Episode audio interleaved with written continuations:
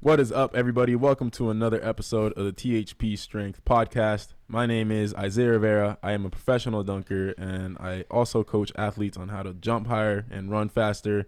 I've been obsessively doing this for years now. And John, if you want to introduce yourself as well.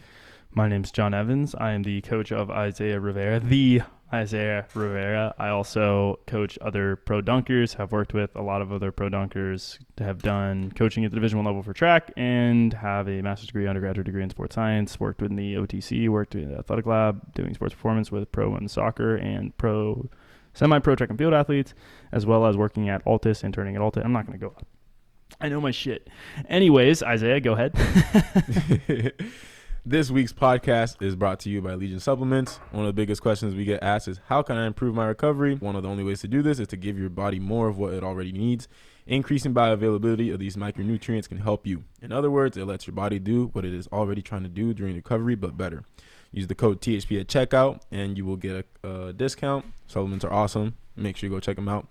Secondly, we want to shout out Hawkins Dynamics. If you're looking for force plates to fact check us, go check them out. They have great leasing options. Lastly, if you're looking to get coached by both me and John Evans, go to THPStrength.com. You can sign up for a consultation call, see if you're a good fit for our program.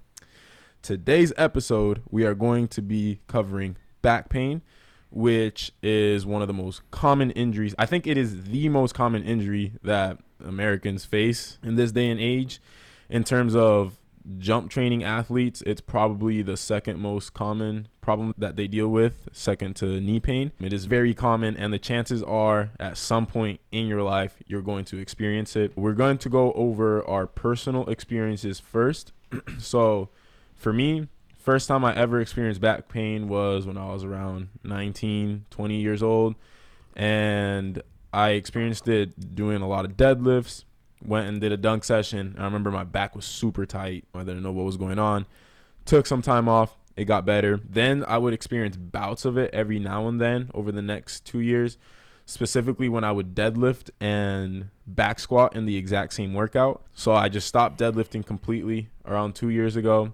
Didn't really have any issues for a long time. And then this past year, I started getting a lot of issues. It started when I did caught a super heavy power clean.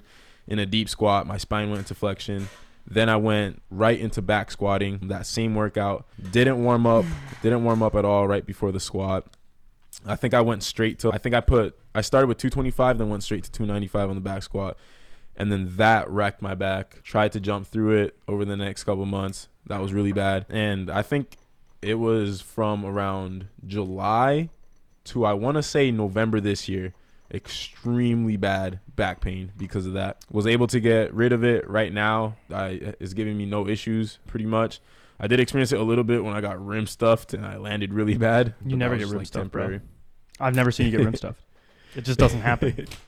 It's funny, in the YouTube video that I posted recently, I talk about it. I was like, yeah, I got rim stuff last session, and then CJ put in every rim stuff back to back. It was like 10 of them in a row. But yeah, other than that, I can basically train pain free as far as my back goes, and it is because of the principles that we are going to be covering today. And then John, if you want to go over your experience with back pain. Yeah, so I actually started having back pain. It was actually the first serious injury that I ever had, other than like maybe an ankle sprain or something like that. When I was 13, I started high jumping like a lot, basically every day, along with lifting, doing heavy half squats, and trying to learn how to deadlift and do all this unsupervised in my basement with like metal plates and this like shitty bar. And I really just started to get hurt, like specifically my back. So at the time, I remember it was like back spasms. I was like walking around, and I was like 13 or 14 and my back would just lock up. And I remember talking to my uncle who was a PT, and he like kind of felt around and was like, yeah, it looks like you're starting to get back spasms and stuff. And I couldn't do shit. Like I couldn't walk without pain. Like every time I put my foot out in front of me, I remember it was like a stabbing pain in my low back and like grabbing would kind of suck the wind out of you. And I knew it was like a muscle, but it was just so annoying. I think I just used ibuprofen. I probably did heat or something like that, and honestly just trained through it. And didn't really pay attention to the pain at all. I just was like, I want to jump higher. Like my back feels good enough for me to do stuff, so I'm just going to do stuff. And it just kept getting worse and worse. And I remember when I was like 14 or 15. I think it was, so I think I started having spasms at 14. So maybe a little after that time, I was like actually outside dunking and it locked up, and I was low rimming actually. One of the few times I specifically remember low rimming, and we were at my cousin's house and then locked up. Like I said, my uncle felt it. And I remember like being back at my house and I was trying to stretch out my back. I was like, oh, my low back is just so inflexible. I feel like I can't bend over at all. I can't do anything. And it really got bad after I did a volleyball. It was actually really bad. So I lifted in the morning, did half squats or back squats at 285 or something when I was 14. And then I went to track practice, summer track practice, and high jumped for 1 or 2 hours. And then I went to an all-night volleyball tournament and jumped all night for this volleyball tournament, like hittings, whatever else. Like, I just love volleyball at the time.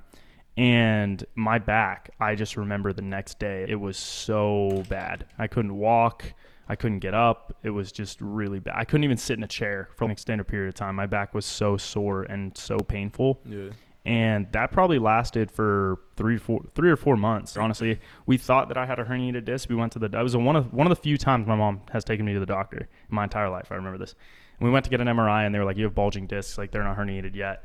And then I had another MRI, I think when I was like a senior in high school, and then they did confirm that I had several herniated discs. Actually, I think it was like L3, L4, L5, S1 were herniated, and I had sciatica. I started having sciatica when I was like a 17 or 18, just not training properly. You know what I mean? It's part of the reason what makes me a good coach today is all the stuff that I've experienced so that you guys don't do the same thing.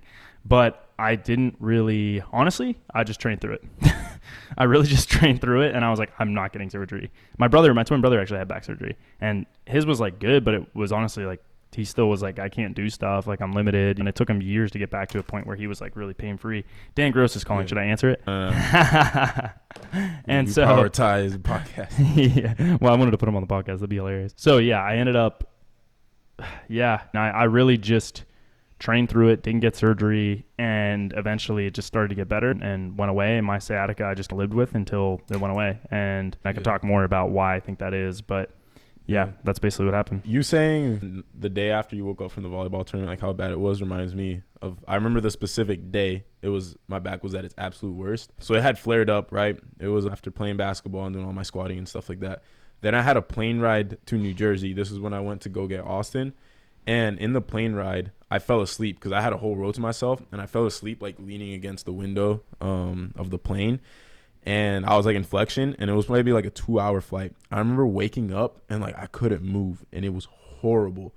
And I went to Austin's house, and I remember just lying down, like caused pain. Walking, I couldn't really walk very far because it was all, I also had sciatica, and I couldn't like stretch my leg out in front of me, or else my freaking like my glute would feel like it had a freaking knife being driven through it. And so yeah, it was really bad looking back at that time. So I guess now we will go into the good stuff. So just to give you guys some background, a lot of the information that we use in terms of back health comes from Stuart McGill. I highly recommend you guys check him out. Specifically, I got 2 books that I've really studied a lot from him. One of them is called Back Mechanic, and the other one's called Gift of Injury. Specifically, Gift of Injury is really good if just in general you're going through any kind of injury. It can put you into a good mindset, can give you a lot of confidence in terms of the path to recovery and stuff like that. That book is about a powerlifter who was one of the strongest powerlifters of all time, and he literally had he cracked his vertebrae, and his discs were like basically completely gone. And McGill was able to get him back to being a very elite powerlifter, back to breaking world records and stuff like that. So highly recommend you guys check that out. So the way we're gonna do this is John is gonna ask me. I'm basically gonna quiz him. Yeah, John's gonna ask me questions, and I'm gonna answer his questions regarding back pain. So just in general, when you're looking at back pain, it could be like a number of things. How do you decide what is the cause of the issue? Is there a way to tell, or is it just we don't really know? I guess I have my kind of approach to this, but I want to hear yours. Like, how would you identify what the problem actually was, or do you have a way to do that? Yeah, in terms of just seeing what the actual problem is, it's basically what you're able to do, what causes pain, what movement strategies are causing pain. So there could be a lot of different things. Someone might feel pain through flexion. Someone might feel pain through like hyperextension of the spine. Someone might feel pain through dynamic loading, compression, which is loading the spine up from the top. Think just putting a bar on your back. And then it can be made worse through things like neck flexion. So if you have a loaded bar on you and then you look down, that might trigger pain. Or if you look up, that might trigger pain. Generally, from what I know off the top of my head, I know we were talking about it right before the podcast, the most common type of pain, especially for athletes that are younger, under 55, is disc bulges. Like you said, you had a disc bulge when... That's right, baby. when you were a teen. And generally, that is caused through spinal flexion. That's the biggest issue that even we've personally seen through our athletes. Yeah. Most guys will deadlift with a rounded back. They'll sit slouched in a chair. And over time... I think I have an analogy here that I put in the notes, but you want to think of your spine like a rod, like a metal rod. Think a coat hanger. Discs, how they're made of collagen, and they're built to handle a little bit of flexion, right? And so it's the spine, like the vertebrae bends, and then the disc bends, and it allows to have a little bit range of motion. Over time, like a coat hanger, you can move that over and over again, but eventually it's going to get compromised, and it's going to break. So that's the same thing as the discs degenerating. And that's generally what causes pain. So through the discs bulging, then it starts pressing on nerves. I mean, it can cause a whole buttload of issues. But generally, to give you a too long, didn't read, didn't listen, most problems are caused by flexion, which is disc bulging. But you need to find your pain triggers, find exactly what they are, and avoid them. So real quick, does it matter? Does the actual internal issue, like whether it's an actual bulging disc, or whether it's a crack in the vertebrae, or whether it's pressing on a nerve, does that matter as much as functionally what is causing pain and addressing more of, okay, this is the thing that's causing pain, that's what's going to guide my intervention, versus it's a disc bulge or it's crack or it's whatever else, or is it both? Yeah. It's mostly about function. Now, there's rare cases where there might be a specific issue that needs to be addressed, but... it's 90% of the time it's going to be about function. That's why surgery is usually the wrong route to go. Yeah, I was going to ask that. Is surgery, like I didn't have surgery, you didn't have surgery. Is surgery the right option? My brother did. Yeah. So surgery, it's like, remember the analogy you always give, you're just putting a Band-Aid on the issue, but you're not addressing the main root of cause of the issue. Mm-hmm. You can have surgery and you can go in and open up the body and fix all like the root cause and stuff like that. But if you still have poor movement strategies, if you still do stupid stuff in the weight room, if you still go out and keep doing things that cause pain, if you don't stiffen your core, the pain is going to come back because you didn't address the root cause. Mm-hmm. So surgery is it's 99% of the time is not the thing you want to do. Same thing with taking ibuprofen or anti-inflammatories. That's just putting a Band-Aid on a bigger issue. It's like breaking a bone. You're trying to put a Band-Aid on to fix it. So it's definitely more about function. Function meaning find out what your pain triggers are, avoid them, and then learn how to move better and train properly. Yeah. Yeah, I think that was a question I had even just in general. Is I know that if you were to put people underneath a microscope and look at them, they're like, yeah, the majority of people have issues. But... yeah. One of the best solutions is not having surgery and using other interventions for back pain. Yeah. And just because you might have like a disc bulge, a cracked vertebrae, whatever it is, just because it looks like that under an X-ray or an MRI doesn't mean it can't be fixed. Because, right, just like tendons, bones remodel, it takes longer for them to remodel. Same thing with like your vertebrae, your discs, all that stuff. The example of Brian Carroll, the powerlifter that I mentioned earlier, his X-ray showed I think it was his sacrum was cracked. His discs were completely herniated. I think like L3 through L5 or something like that. Like the X-ray looked horrible. And then I think after a year, they took another MRI and it looked mostly healthy. There was still some like disc bulging, but the sacrum remodeled itself. It was a solid bone again. The vertebrae looked healthy. So the body can heal itself. It takes a long time, but if you use proper load management, it can remodel itself, get healthy again. So you have talked about a couple different issues. You could have nerve pain where maybe the disc itself ruptures and the nucleus of the disc is like pushing on the nerve root, or you could have a crack in the actual bone, like the actual vertebra. And you could also have the muscles causing pain. So there's like different, internal forms of back pain that could cause different types of pain. And I guess, and I've said this as well, how would you approach kind of each one of those? Would it be the same approach, or like you said, is it really just come back to function where it's, if that hurts, then do this. If this hurts, do this. Yeah. So in terms of how each of those affect pain and how you feel because of those different things, that's more about the initial like healing process, because the pain you feel from nerve damage compared to like disc bulging and stuff like that, it might be different movements that cause the pain. One of them, you might feel pain when you're walking or sprinting or something like that, versus another one, you might only feel pain when you feel when you go into flexion. It's more about addressing the pain triggers when your back is very sensitive. Yeah. And with that, how you figure out how to do that, you have to learn your body. You have to go see a specialist, see what it is that is causing the pain, and take a look at your day-to-day life and what is it that you're doing. Sleep could be another thing, for example. Are you sleeping in the wrong way? So the first step is always write down exactly what causes your pain. Pay attention. Also, I want to say this right now because it's relevant. Don't ever test your back pain, because that can mess you up even more. It's like activities of daily living are the tests. Like, just by living your life, you'll figure out what is hurting your back. Yeah. Don't be like, I wonder if I can flip upside down. Touch my toes really fast and like go into a backflip. Like, I wonder if that'll hurt my back. It will. So don't do that. Yeah. You just have to be very introspective. You have to be very aware about your body. It. Yeah. So another thing I wanted to ask is, can you train around? Let's say I know that RDLs bother my back. I know every time I fucking do RDLs, they bother my back. But back squatting is fine. It doesn't bother me. Does that mean that, okay, just because the back squats aren't bothering me, I shouldn't do them because I'm actually causing more damage? Even though if I did them every day, it would cause no issues. But as soon as I do an RDL, I'm screwed. So does that tell you, okay, avoid back squats altogether because that's why the RDLs hurt? Or is it like, no, actually the squatting is totally fine. You just want to avoid the RDLs. Like, how would you approach that? Yeah.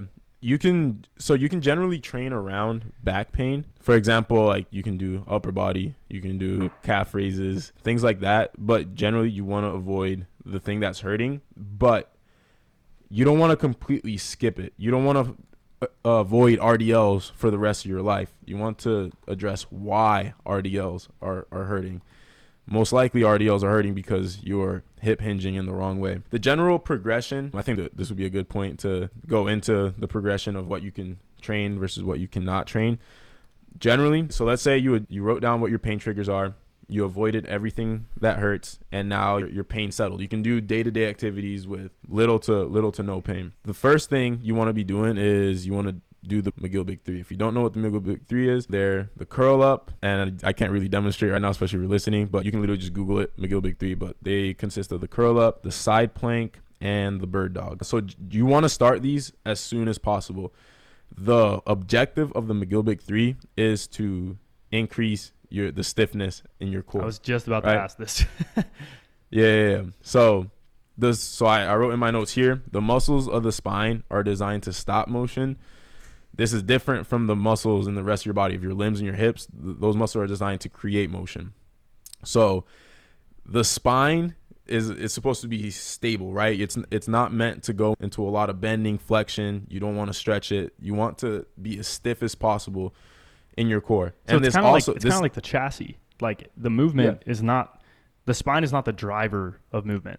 It is the chassis that allows you to apply force optimally. If I'm going around a bend in a Corvette, the last thing I want is for the center of that car to turn into rubber and start flexing in the wrong direction. I want the tires to stick. I want the car to be stiff, a stiff chassis, so I can take that bend quickly and there's no flexion. That's why cars are like made of carbon fiber and why they are made of these very stiff materials, so that you can, I guess you probably need some level of flexibility, obviously. I think even in a car, you don't want it to be totally stiff, but there is a certain amount of stiffness is usually better. That's correct. Yeah. And not even just for health. It also helps for athletic performance as well, because you can transfer energy a lot easier through something stiff. There's not going to be energy. It's like why you push like the long axis of your body in sprinting. It's why when you jump, you generally want to have strong posture and good posture whenever you're at the bottom of the jump or whatever else. And if you don't, that's where you start to have issues and things like that. Yeah. And I wrote this analogy as well. Imagine stacking up oranges and then you place a heavy weight on top of it. The oranges are going to crumple, right? But imagine you stack up those oranges, put a long toothpick right through the middle. That's going to stiffen up the oranges, and then you're going to put the weight on top, and it's not going to crumple. So it's the same thing day to day. If you're slouching, that's like the oranges crumbling down, right? That's you're slowly adding tiny bits of load over and over again. Eventually, your spine's going to get fucked up. But if you have good posture, if you're in stack, you have the natural S curve, your core is slightly braced throughout the day, that's going to create stiffness. It's going to create a healthier spine. So the point of the McGill Big Three, it's a way to train your core without going into flexion and increasing stiffness. It increases the endurance of all your muscles that stabilize the spine. So that like you can do things like sit with good posture all day and you're not going to get tired, so that you can walk long distance and you're not going to compromise your spine. So the McGill Big Three, you want to start that as soon as possible. So generally, if you are mindful about your day-to-day posture, you can generally bring the pain down within a week. Like within a week, it can be controllable to the point where you can do McGill Big 3. From there, you want to do the McGill Big 3 three times a day, as soon as you wake up, mid-afternoon, nighttime. Try to work up to a minute each. And then there's progressions of the McGill Big 3 that you can work into after that. That was like whenever I was like, these exercises are easy, Isaiah, because honestly, I've had back pain for years.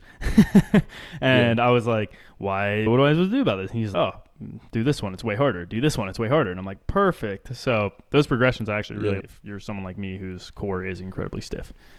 Yeah. And generally you also want to do, if there's one of the McGill Big 3 that you're worse at, you want to focus your time on that one. The goal is to bring them up so that they're even, so that they're equally as difficult. So in my case, that's new to me. I didn't know that. Yeah. So in my case, I was really freaking bad at the curl up. I've always had a pretty weak core, and I was really bad at the curl up. So I focused on just doing the curl up, and I found that it gave me the most relief as well out of all the McGill Big Threes. So every morning, as soon as I woke up, I would go into a curl up.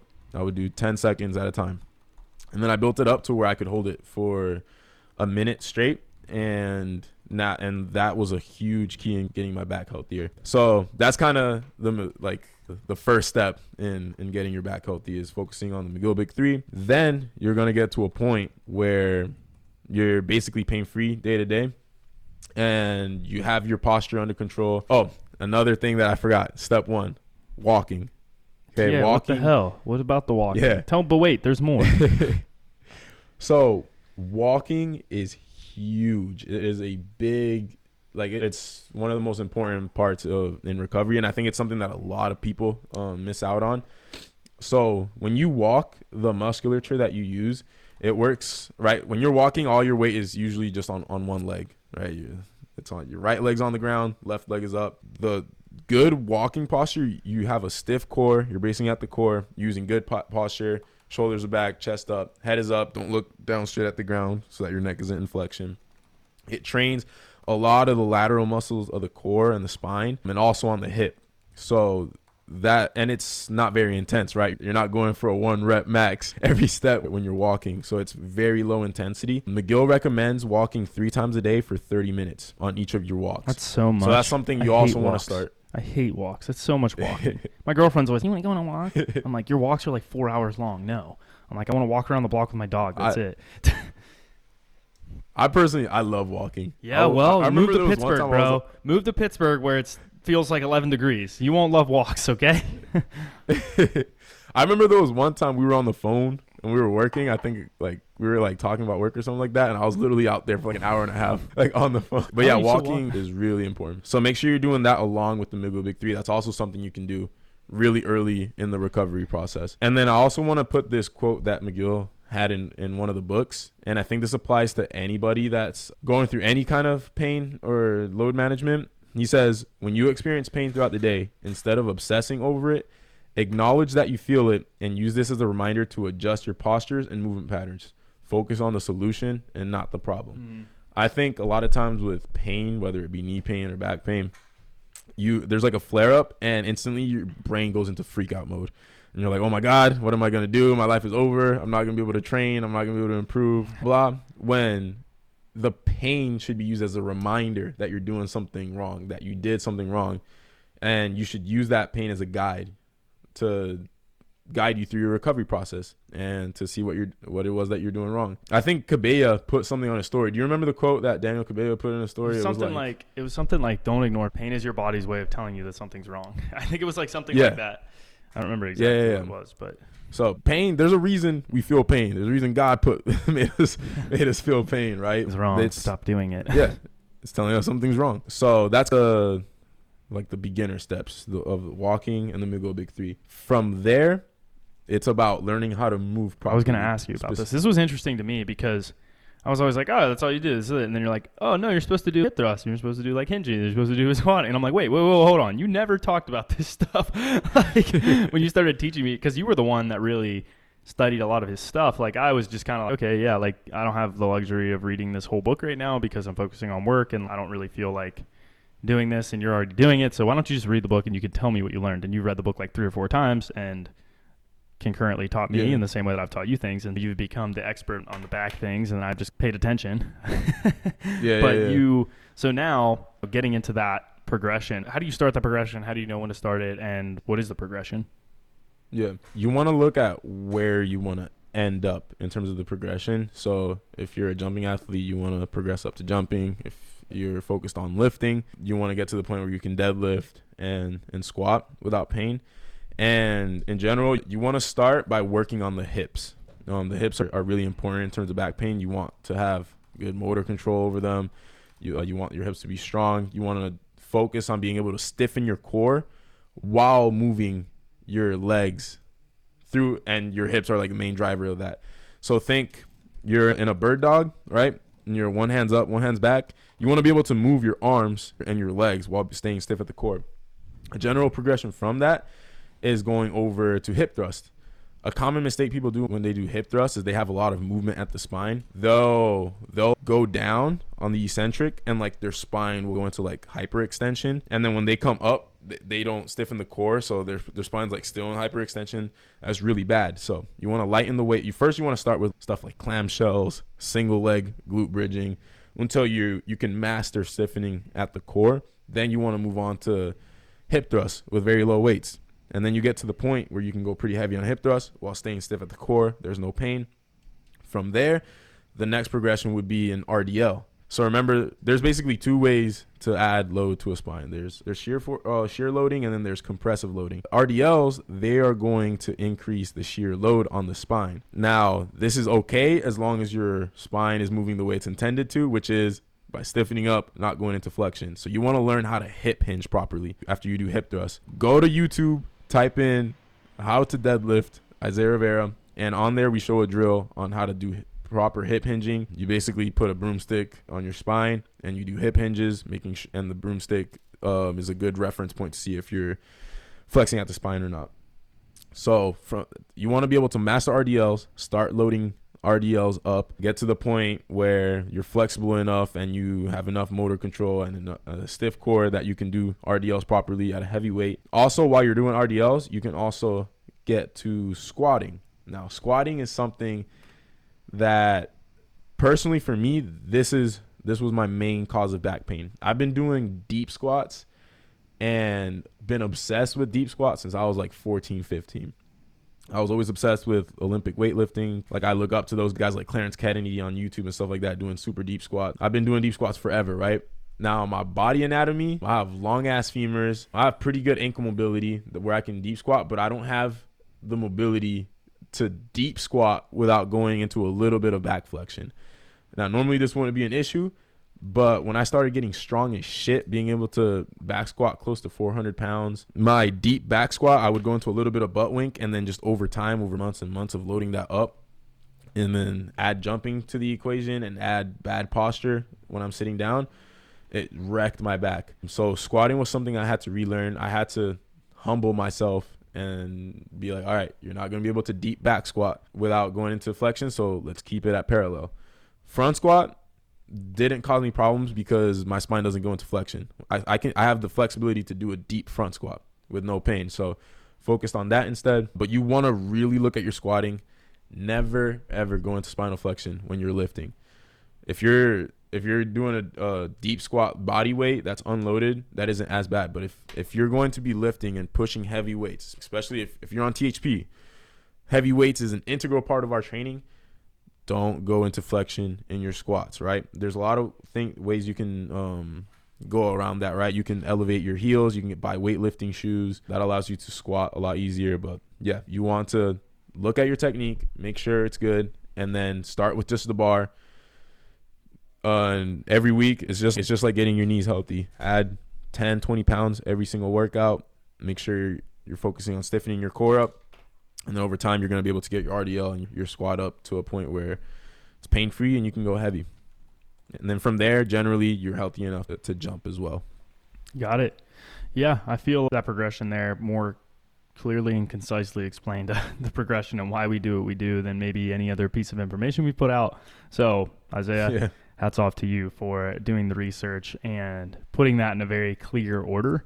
So that if you're listening to this, you're an athlete, you're maybe one of our athletes, or you are someone that is looking to training or is currently training for jumping or basketball or whatever it is, that following those guidelines are going to help you create a framework for what you need to do to get back. I know when I had back pain in June or July maybe, Isaiah played an integral part in keeping me grounded, reminding me that, hey, it's okay. Like you're going to get back, just take time, and helping me guide my decision-making, which obviously helped me as a coach moving forward. So all that said, guys, I feel like we've done a pretty good job and maybe thoroughly explaining things. The only other thing I would say we probably need to discuss is, and I guess maybe we did a little bit, but I guess, did you really discuss flexibility and the whole like stretching the spine or like whatever else? Because I think one thing that we maybe lastly want to end on is you see really often right now our guys are getting into this, oh, we need to load the spine in flexion. We need to do cat-cow. We need to do these, not curl-ups, but they're like where you're on your, like going to a toe touch and then curl your spine up loaded like with a barbell. And it just, I think it's a terrible idea because it really is contrary to everything you just said and all of the research, but it's contraindicated. So people are like, I'm going to do it. And you know what they say, like fake news travels 10 times faster than real news. So you just see things like that. And for me, I cringe and I'm like, this is the last thing that I want to be doing, and it's never worked for me. It's only made my back worse experientially. And because I think everyone is like, oh, load's the answer. Not always the way that maybe people think it should be. So and remember, the musculature at the spine is different from the rest of your body, and like specifically your spine is different from other bones. Your spine is not meant, as we said, to propel. It's not a knee. It's not a hip. It's not meant for locomotion. It's not like your chassis of a car is not meant to propel the car. It is not meant. It is not the tires. It is not the engine. It is not the transmission. It is not meant to take you forward. It is not propelling you. It is holding things together so that the engine can function optimally, so the transmission can function optimally, so the tires can function optimally, so your drive shaft can do what it's supposed to do.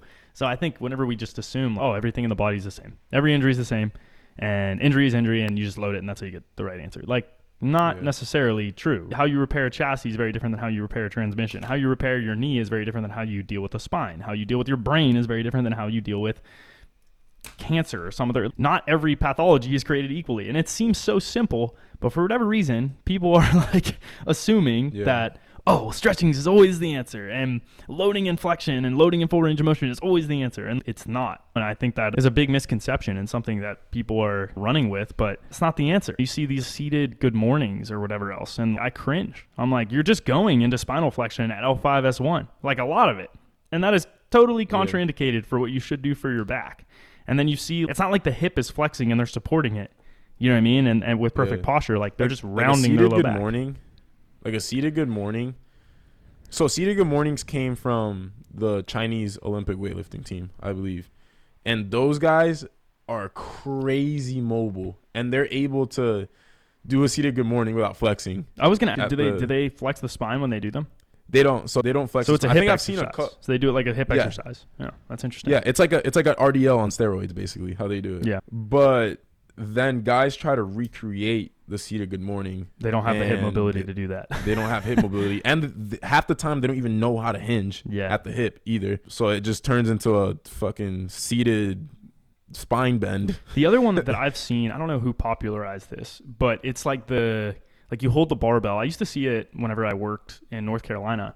You hold a barbell and you like curl up like vertebrae by vertebrae with a barbell in your hand. Yeah. It's like a stiff leg deadlift on steroids or something like that. I don't know where that started. Yeah. I've seen came from gymnastics. Was that gymnastics? Sure. Yeah, and it is. And then a popular program popularized it. Oh, okay. So it became popularized, and now it's. I just don't think that exercise is good at all.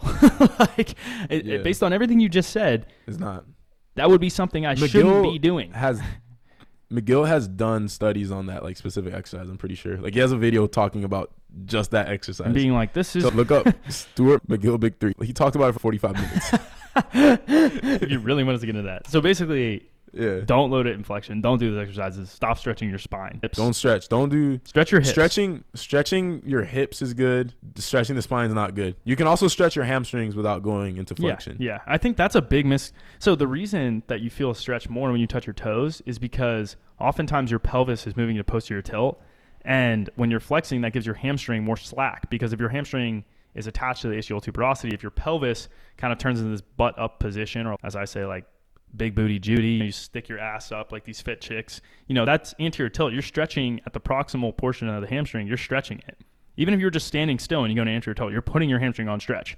So if you touch your toes and you're holding true anterior tilt, it is very hard, if not near impossible, to touch your toes if you're in really good anterior tilt. It's just like really tough to stretch your hamstrings that much. What most people do is they tuck their pelvis a bunch and they round their low back when they touch their toes to get much of the range of motion. It's not coming from the hip. And so to get that, and some hurlers and stuff like that will use those strategies to get over a hurdle, or like some sprinters will use that strategy a little bit to get into the blocks a little bit more efficiently, but it's not true mobility. They're just compensating their movement patterns so that they're able to hit certain positions, which is somewhat normal for certain sports. But to load it, to do an activity where that's loaded, or even just use that as a stretching like protocol, I think you're just it just conflicts with everything that you just said, right? If the spine is a stabilizer and it's a chassis, you don't want to treat it like a rubber band. You don't want to treat it like this rubber imagine a steel bar that all of a sudden just became rubber. And then you don't want to treat it that way. You don't want to load it that way. That's not how you're going to build strength. That's not how you're going to build stability. It's not how you're going to build support. My back is better and my hips are better when I don't go into these compromising positions. I think maybe the last piece I would add is your hips are mega important. It's called lumbopelvic rhythm, meaning your pelvis and your hips are your pelvis, your hips, and your low back are intimately related, and the coordination of one impacts another.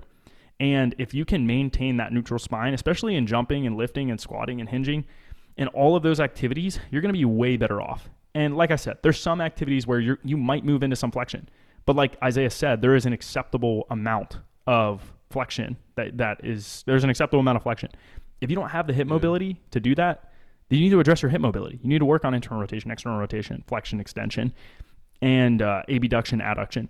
But if you don't have that mobility or whatever else, or maybe it's a bone block, don't compensate by flexing your spine or twisting your spine. I think that's going to cause so many more issues. So yeah, that's kind of my 2 cents on it. If I were to really just say, based on everything he just said, maintain your posture, do McGill Big Three, go on the walks, and lift with good posture, and do the progression he talked about, and you're going to cure your back pain. You're going to get rid of your back pain. And we've seen it time and time again with our athletes and even with ourselves. Don't ego lift. Remove your ego from the equation. That's one of the biggest reasons that lifting in a like apartment or lifting outside of a commercial gym is beneficial. Yeah. Like you're just focused. It's you versus you. That's how your mindset should be. So, yeah. Cause that's another thing that like, the big mistake I made the last couple months is I was trying to just post big numbers on social media, strictly for social media, like just a stunt. And I started feeling a lot healthier when I was just like, look, I'm going to set my ego aside. I know I'm going to jump high regardless. I'm going to lift to make myself better, not to impress people. So yeah, don't ego lift. Yeah. All right, guys. I feel like that closes the podcast out. Those are our closing remarks on it. If you're listening, make sure that you like, comment, subscribe. If you're listening on Spotify or Apple on those streaming services, if you're on YouTube, which we are starting to put these podcasts back up on because Hunter's been able to help us edit them, fortunately, because Isaiah and I don't really have the luxury to do that. Make sure, again, that you like, comment, subscribe. Tag me. I try to be super active in the comment section within the first 24 hours of posting a podcast on YouTube. So feel free to ask away, guys. With that all said, peace out, and we will catch you on tomorrow's episode.